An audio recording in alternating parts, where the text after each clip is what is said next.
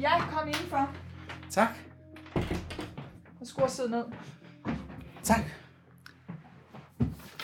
Ja, lad mig se en gang. Jeg har fået forkontoret til at kigge de gamle sagsakter igennem, og ja, der er ikke noget usædvanligt. Jeg vil egentlig også bare gerne lige tale med dig. Jeg har kun et par minutter. Det er virkelig dejligt, at du har tid til at mødes med mig. Lad mig lige slå en ting fast med det samme. Ja. Jeg har udelukkende mine klienters interesse. Men siden du er gammel elev på skolen, og jeg jo er stødt på dit navn i forbindelse med sagen, ja, så synes jeg, det var rimeligt nok, at du ville tale med mig. Er du stødt på mit navn? Ja, er det ikke derfor, du vil tale med mig? Nej, jeg forstår ikke lige. Det er meget vigtigt for mig, at det, jeg siger nu, er fortroligt. Mine klienter var heldige, at sagen blev droppet fra anklagerens side. Det er ikke tit, det sker. Men når det sker, så er det oftest bedst for alle parter. Jeg kan ikke være sikker, men jeg går ud fra, at det er derfor, min kollega har rådet sine klienter til at droppe sagen. Jeg ved bare, at det vil jeg have gjort. Men hvorfor er det bedst for begge parter? Ja, det kan der jo være flere grunde til. Og her taler jeg selvfølgelig helt generelt. Der findes seks grunde til at vil slå et andet menneske ihjel. Mm. Skam, profit, jalousi, sex, ære og ikke mindst hævn. Ligegyldigt hvilken en af disse grunde, der ligger som motivation for tiltaltes handling, så er det altid en sag, sag der er svær, rent emotionelt at blive trukket igennem. Det er hårdt, både for offeret og for familien.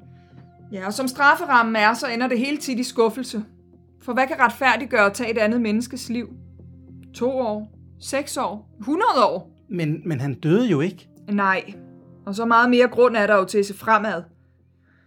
Nå, var der andet? Ja, du må undskylde, men jeg har som sagt ikke meget tid. Ja, ja, der var faktisk lige en ting til. Du sagde, at du var stødt på mit navn i forbindelse med sagen. Det er rigtigt, ja. Ja, det er altid risikabelt at rende rundt og lege privatdetektiv. Den her sag ligger jo mange år tilbage, og jeg ved naturligvis ikke, hvilken interesse du har i at ja, undersøge den igen. Men mit bedste råd, det er at lade det ligge. Jeg har ikke nogen interesse. Jeg er blevet hævet ind i det her. Er, er du blevet hævet ind? Ja, Hvordan det? jeg fik et brev. Og hvad stod der i det brev? Det ved jeg ikke. Jeg har ikke åbnet det. Det må du forklare lidt nærmere. Der var tegnet et sort kors på kuverten. Ja, så. Og de sorte kors, de bliver ved med at dukke op. Der er som sagt ikke nogen grund til at grave dybere ned i det her. Hvornår stødte du på mit navn? Det, dukkede op i papirerne. Hvorfor er jeg så ikke blevet afhørt? Jeg, jeg tror desværre ikke, jeg har mere tid nu. Hvorfor er jeg ikke blevet afhørt? Jeg troede, der manglede vidner, så, så hvorfor? Ja, ved du hvad, vi, vi stopper her. Undskyld, men hvornår var det, du stødte på mit navn? Jeg skal ned til min bil nu. Var det i en af afhøringerne, eller var det... Du skal være glad for, at den her sag blev droppet. Fatter du ikke det? Hvornår stødte du på mit navn? I en dagbog.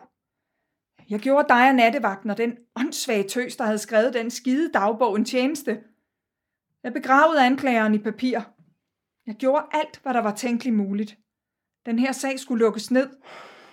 Og det blev den. Og nu, ja, nu kommer det helt op til overfladen igen. Hvis jeg var dig, så ville jeg være bange for, at den dagbog er faldet i de forkerte hænder. Hvem skrev den dagbog? Ja, hvem tror du? Johanne? Bingo.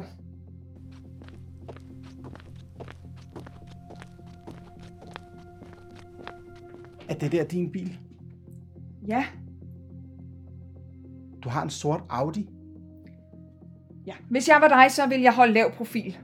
Der kommer ikke noget godt ud af den her sag.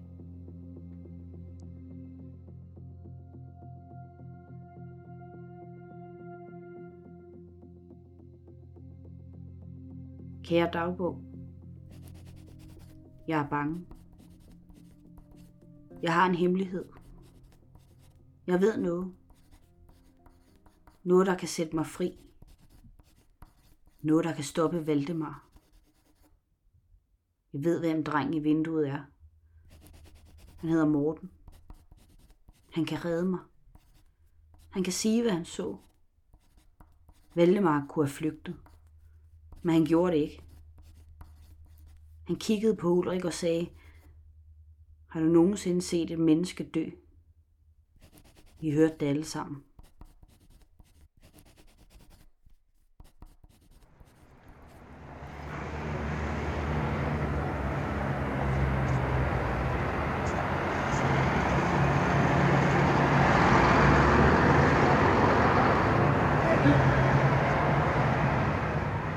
Johanne, Ja.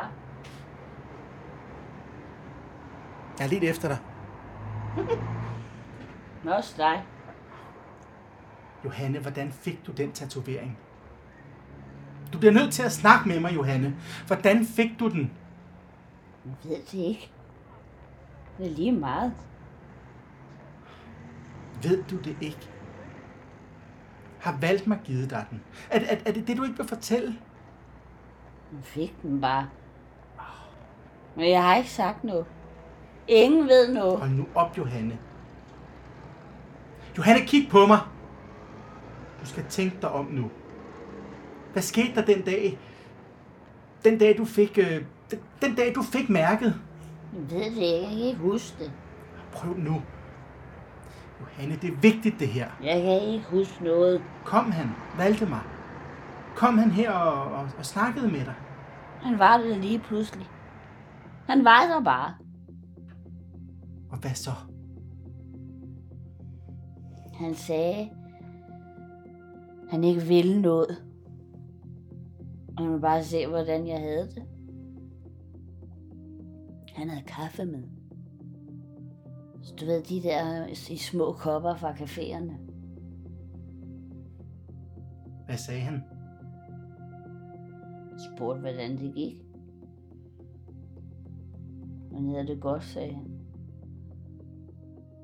Han havde sådan uldfrakke på. Jeg var virkelig pæn. Jeg havde bare mistøj på. Jeg kom til at tænke på, om jeg lugtede. Eller, jeg vasker mig hver dag på toiletterne. Men jeg kan jo ikke vaske tøjet. Snakkede han om gamle dage? Han spurgte, om jeg frøs. Men du ved, vender man sig til. Der er altid et sted, man kan gå hen og få varme. Så sagde han, at han, han ville hente noget, man kunne varme sig på. Og så gik han. Jeg troede bare, han ville smutte. Men han kom tilbage. En flaske vodka. Det var sgu pænt af ham på en måde. Og hvad så? Så drak vi. Så drak I. Vi snakkede ikke så meget. Nej. Det var lidt mærkeligt alt sammen.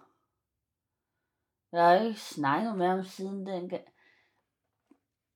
dengang de droppede sagen. Det var også mærkeligt. Hvorfor det? Dengang, da, da vi kom ud, så, gik han hen til mig og ville give mig et kram. Eller det troede jeg i hvert fald. Og så lænede han sig ind til mig og viskede noget til mig. Hvad viskede han? Nu holder du din forpulede kæft, din lille møgluder. Sagde han det? Så kyssede han mig på munden, og så gik han sin vej. Og jeg har ikke set ham siden. Indtil han pludselig opsøgte dig igen. Ja, Ja. jeg blev ret fuld. Jeg faldt vist i søvn. Ja, så var det, jeg fik den korset. Tatoveringen. Du siger? Jeg ikke tåle så meget mere. Slet ikke, når det er koldt. Ja, så sad vi og drak vodka, og så pludselig så sejnede jeg vist. Så, så vågnede jeg hen med containerpark. Lå med nogle papkasser. De havde bare smidt mig der. De havde skulle da det mindste ikke stjålet min taske.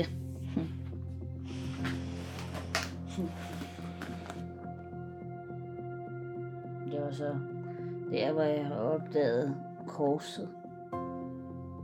Ligesom dengang. Korset. Lige der på hånden. Helt øm. Men jeg sagde ikke noget. Bare rolig, Morten. Hvad er det, du ikke siger? Det er om dig. Det er om mig. Ja.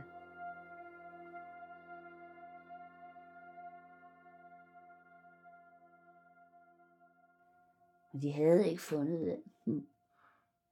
Den var der endnu. Den lå der stadig væk. De ville have taget den. Det ved jeg. Hvad, hvad, hvad, hvad var det, de ville have taget? En dagbog. Jeg har gemt den, og de fandt den ikke. Den er der stadig. Jeg passer godt på den. Hmm. Jeg låser den inde hver evig eneste aften. Koster 10 kroner. Men det er mest sikkert. De fleste ting bliver stjålet om natten. Hvor er den henne? Her. Se. Min taske har en ekstra lomme. Helt ned i bunden. Så hvis man ikke ved det, så lægger man slet ikke mærke til den, vel? Må jeg se den? Dagbogen? Ikke. Johanne. Okay. Her.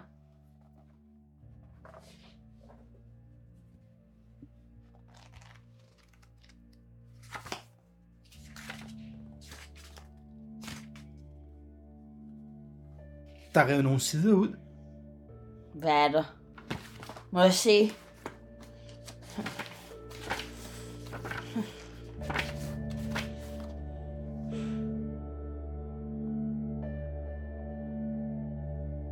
Du har lyttet til Sorte Kors. En podcast krimi produceret af radiodrama.dk. De medvirkende var Kia Lundsgaard Horan, Frank Kruse, Thor Meisner Sørensen, Mie Laurine Folmand, Tina Nedergaard, Belinda Frank, Julie Anna Hedegaard, Mathias August Borg og Morten Ågaard, som også har skrevet manuskript og redigeret. Radiodrama.dk er støttet af Næstved Kommune.